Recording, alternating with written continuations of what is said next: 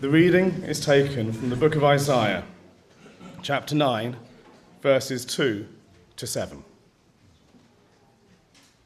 The people walking in darkness have seen a great light. On those living in the land of deep darkness, a light has dawned. You have enlarged the nation and increased their joy. They rejoice before you as people rejoice at the harvest, as warriors re- rejoice when dividing the plunder. For as in the day of Midian's defeat, you have shattered the yoke that burdens them, the bar across their shoulders, the rod of their oppressor. Every warrior's boot used in battle, and every garment rolled in blood will be destined for burning will be fuel for the fire. For to us a child is born, to us a son is given, and the government will be on his shoulders, and he will be called Wonderful Counselor, Mighty God, Everlasting Father, Prince of Peace. Of the greatness of his government and peace, there will be no end. He will reign on David's throne and over his kingdom, establishing and upholding it with justice and righteousness from that time on and forever. The zeal of the Lord Almighty will accomplish this. Next reading is from Luke chapter 1, verses 26 to 38. In the sixth month of Elizabeth's pregnancy, God sent the angel Gabriel to Nazareth, a town in Galilee, to a virgin pledged to be married to a man named Joseph, a descendant of David. The virgin's name was Mary. The angel went to her and said, Greetings, you who are highly favored, the Lord is with you. Mary was greatly troubled at his words and wondered what kind of greeting this might be. But the angel said to her, Do not be afraid, Mary. You have found favor with God. You will conceive and give birth to a son, and you are to call him Jesus, and he will be great, and he will be called the Son of the Most High. The Lord God will give him the throne of his father David, and he will reign over Jacob's descendants forever. His kingdom will never end. How will this be? Mary asked the angel, since I'm a virgin. The angel answered, The Holy Spirit will come on you, and the power of the Most High will overshadow you. So the Holy One to be born will be called the Son of God. Even Elizabeth, your relative, is going to have a child in her old age, and she, who was said to be unable to conceive, is in her sixth month. For no word from God will ever fail. I am the Lord's servant, Mary answered. May your word to me be fulfilled. Then the angel left her. Do take your seats. Well, you're all in good voice. It's lovely uh, to be part of this great choir that you are, or, or rabble, or whatever it is that we said we were. I'm going to uh, pray for us now as we start to think a little bit about that bit of the Bible that Nicola read for us just a moment ago. Let's pray, though. Our loving Father God, we thank you for the word that the angel spoke, particularly as he says, No word from God will ever fail. So we pray, Lord, as we think about your word now, that you would help us to understand it and help us to respond to it rightly. In Jesus' name, Amen. Well, I wonder how Mary felt when the angel. Pardon? Sorry. Sorry, what? Special delivery. Uh, we're actually in the middle of a carol service. Can we? Um, is there another? Can we? Uh, you, yeah. This is a very special delivery. Um, have you got the right address? Wem Baptist Church. Okay, who's this for? Out of everybody here is causing a bit of a problem here. N- n- Nathan Burley. Okay, that's me. Sorry. Uh, shall I? Do you need me to sign something? Shall I? Shall I sign? Okay. There we go. Great. Thank you. Sorry. Okay. Right. Well, that was a bit of a pain. Uh, shall I open it? Yes. I'll save it for later. I'll save it for later. I'll save it for later. Anyway, what was I saying? Oh, yeah. I wonder how Mary felt when there she was minding her own business and suddenly out of nowhere an angel arrived. Probably a little bit like that. An angel means a messenger, somebody with a special message from God himself. And just like when uh, our mystery postman arrived, uh, that might have made you jump if you were sat quite near them. Uh, I'm sure that it made Mary jump as the angel says, Greetings, hello, special delivery. And she thinks to herself, What is going on here? What sort of message is this? And for a few minutes, we're going to think about that message that she received. We're going to find two things that the angel had to say, and then think about how Mary responded. The first bit uh, about the message that she received was that it was about a forever king. A forever king. The messenger told Mary she was going to have a baby and that this baby would be a forever king. Let me read verse 31 to 33 again. He said, You will conceive and give birth to a son, and you are to call him Jesus. He will be great and will be called the Son of the Most High. The Lord God will give him the throne of his father David, and he will reign over Jacob's descendants forever. His kingdom will never end. Now, that's a bit of a double shock, really. First of all, Mary, I'm sorry to tell you this, you're going to have a baby. She had no idea about that before, that was news to her. But secondly, that baby would be a forever king. Now, that must have been a lot to get her head around. For starters, she was not a queen. Normally, you need to be a queen if your children you're going to have are going to be a king. She was a nobody. There's a really interesting little detail in verse 26 where it says, God sent the angel Gabriel to Nazareth, a town in Galilee. See, the writer, Luke, needs to tell us where Nazareth is because most people won't have heard of it. Archaeologists tell us there were probably about 50 houses in Nazareth at the time. It would have made Wem look like a metropolis. Mary was a nobody from nowhere. And yet her child is going to be a somebody. The most somebody somebody there has ever been. He will be great, she's told. Not just great, but a king. We're told that God would give him a throne, the throne of his father David. Now, you might be forgiven. I thought it was Mary and Joseph, not Mary and David. Who's this David fellow when he's at home? It's talking about Israel's greatest king, King David, who had lived centuries before. And, and like the video we saw earlier, he'd been promised that one day one of his descendants would rule and sort everything out, not just in his kingdom, in his country, but the entire world. We read about one of those promises earlier from Isaiah chapter 9 about the child who would be born unto us. He will reign on David's throne from that time on and forever. And Mary's being told, Your baby, the one that you had no idea about until just now, that baby will be that baby, the king. The king forever.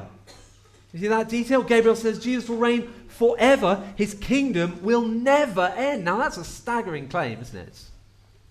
There's probably going to be a general election next year. I wonder if Rishi Sunak is going to be Prime Minister by Christmas 2024. A few heads shaking there. The polls would say probably not. Um, but one thing we know for sure, he is not going to be in charge in Christmas 21 24. Because nobody stays in power forever, do they? But Jesus will. And it's stuff like that that makes Christmas more than just uh, a story about something that happened a long, long time ago. This is true, and if it's true, then Jesus is king now because he is the forever king, the one promised who would right every wrong, reign justly for all eternity. Now, whatever is in my very special delivery letter, it cannot be as good as that. This first part of Gabriel's message. This baby will be a forever king. Now, understandably, Mary has questions because this sounds like an impossible child. An impossible child. Now, we might call a child impossible if they were a nightmare to deal with. Oh, they are impossible. Uh, that is not what I'm talking about. He would have been a perfect child. I mean, literally impossible. Verse 34, how will this be? Mary asked the angel, since I'm a virgin. Mary and Joseph were not yet married, and she was still a virgin. And you don't need to be a doctor to know that makes this child impossible. But in case you weren't sure about that, a molecular biologist called Marissa Bartolome wrote a paper a few years ago, and it proved that parthenogenesis, which is the medical name for a virgin birth, is biologically impossible, at least for mammals. Well, thank you very much, Dr. Bartolome. I think we already knew that. That's the point of the whole thing. Nobody's claiming that this is normal. Quite the opposite. We're claiming that this is unique, that this is one time that God did something differently. Look at how impossible this is, and you'll see how remarkable Jesus is. So Mary asks how it's going to happen since she's a virgin. And listen to Gabriel's answer, verse 35. The angel answered, The Holy Spirit will come on you, and the power of the Most High will overshadow you. So the Holy One to be born will be called the Son of God. So the answer to Mary's question is not that Joseph needs to be involved, it's that God Himself will be the Father. That the Holy Spirit will come down, like we're told He did at creation, and just like then, He will create life out of nothing. The virgin birth draws our attention to the uniqueness of Jesus. By being born of Mary, Jesus is a real human being just like us. But by being born of the Holy Spirit, Jesus is also God. Two natures, one, one person, able to bring us together. See, in his humanity, he's able to perfectly represent us before the Father. And in his divinity, he's able to perfectly represent God to us and make him known. Jesus is the one who means we can be brought back together with God. Imagine for a moment that you are stuck in a hole, a very deep hole, so deep you could never climb out. Your only hope is for somebody outside to come and rescue you. Somebody else in the hole is not going to be able to do that. You need someone who's not in the hole to come down and get you out. Well, that is Christmas. All of us are stuck in the hole of sin. We've rejected God and we've got ourselves into all kinds of trouble that we can't put right. We can't avoid death. We can't avoid judgments. We can't avoid more and more sin. We can't avoid any of these other things, no matter how hard we try. All humanity lives in the hole. Some people might be able to climb up a little bit higher, but nobody makes it out. And the coming of Jesus is when God, from outside the hole, lowered himself down to pull us out. He needed to become man in order to rescue us, but he needed to be God to actually succeed. And that's what the virgin birth points us to this impossible child who is the perfect rescuer. Eddie Izzard once said, The number of times that any God has come down to earth and helped us is zero. Absolutely zero. No God has ever stood on the earth and said, I'm here, I'm God, I've come with some angels, and I've brought soup. The soup bit might be true, although uh, Jesus was very handy with loaves and fish. But I'm glad to say that Eddie Izzard is wrong. The number of times God has come down and stood on the earth to help us is not zero, because Jesus is God come down to help us. You might have seen uh, Tesco's Christmas adverts this year. Normal people just walking around. As, as they get into the festive spirit, suddenly pop, they turn into Christmas trees. I don't know if you've seen that one. Uh, some of them turn into snowmen or, or, Christmas puddings or gingerbread men or something. And the tagline is helping you become more Christmas. Helping you become more Christmas. It's probably my favorite uh, Christmas ad of the year. But the real Christmas is about an even more amazing transformation than that. Because all the Tesco people don't become trees in order to be chopped down to rescue the other trees. Whereas in Christ, God Himself was becoming human to save men and women and boys and girls like you and me, to live among us, to die for us, to bring us forgiveness and new life. He was a baby like no other, and yet just like us, an impossible child. This is the message that the angel brought. But what about Mary? I wonder how she reacted to all this. Because it's one thing to be given a message, it's another thing to respond to it. A little bit my, my letter from earlier. I haven't actually opened it yet. I've received a, a message. It may be great, maybe bad. I don't know. I've never given it the time of day. Shall I open it now? Yes. I hope you say that. well, let's have a little look, shall we? Okay. Ooh. Ooh. It's from Buckingham Palace. Shall I read it out? Oh, there. Okay. Dear Mr. Burley, greetings. His Majesty King Charles III extends to you his favour. He has a special job for you to do. It will not be easy, it may not be pleasant, but it needs to be done, and you've been chosen to do it. Will you accept? Yours sincerely, the Right Honourable Sir Clive Alderton, Private Secretary to the King. Wow! What kind of message is this? You see the thing on the front and you think, what on earth is this going to be? And then you look at it and you think, a job for me? How? Why? Should I accept it? Should I do the thing it's telling me to do? I have to have a think about that. Because it's really important that we think about how we're going to respond to something like this. Just like Mary did. She had an even more amazing message, for starters, because it was real. But she had an amazing message and how she reacted to it was to give a humble response. This is not someone going, oh, it's from Buckingham Palace, thought so. Oh, it's the king. Oh, it's Charlie. Knew it was him. He's always getting in touch. No, this is a, a humble response of shock. She reacts like a normal person for whom this doesn't happen every day. We're told when, when Gabriel just says greetings, which is hello, she's greatly troubled at his words. What is all this about? What do you want with me?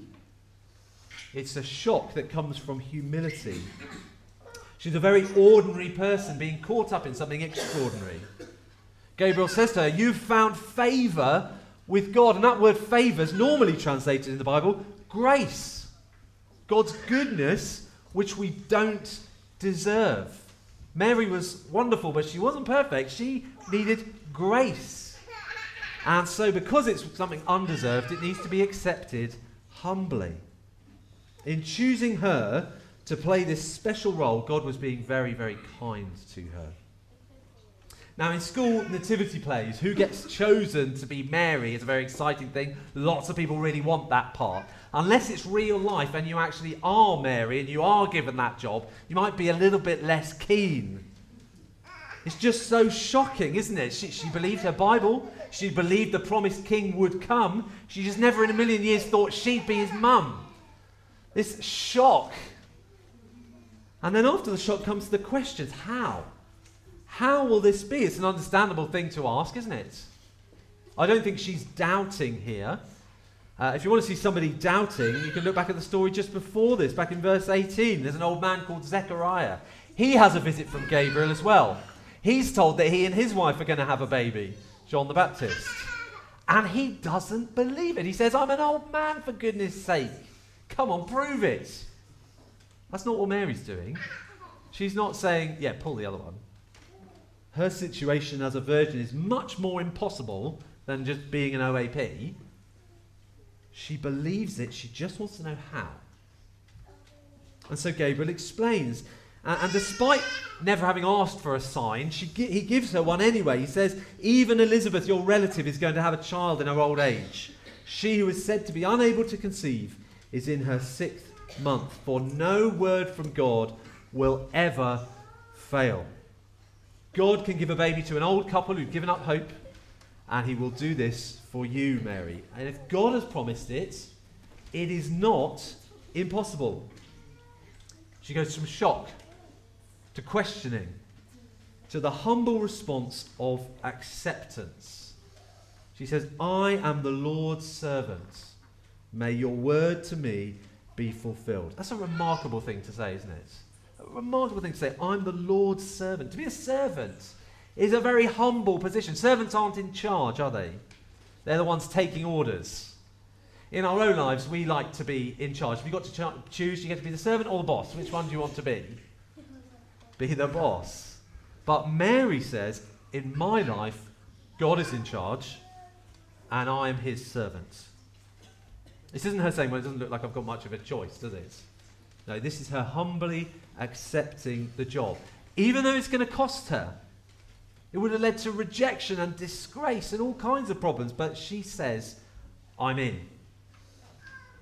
Now, we can learn a lot from her. Obviously, her role was unique. Uh, nobody here is going to be asked to give birth to the Son of God. You'll be relieved to know. You can rest easy on that.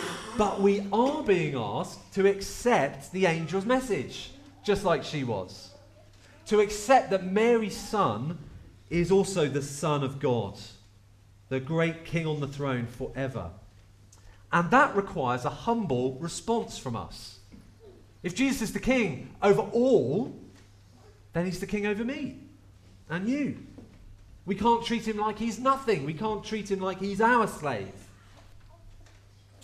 The late Tim Keller, reflecting on Mary's response, said this Christian faith is not a negotiation, but a surrender. It's not a negotiation, but a surrender. It is humbly saying to the Lord, You're the boss, you know best. Jesus, you are the king. I am the Lord's servant. Are you humbly ready to give that sort of response to him today? Admitting who Jesus is and living in line with that. But in case we think it's all begrudging duty, like, oh, okay, I'll be the servant, if we keep reading, and I recommend you do, we find out Mary goes from shock to questioning to acceptance to joy. She says, My soul glorifies the Lord, my spirit rejoices in God my Saviour.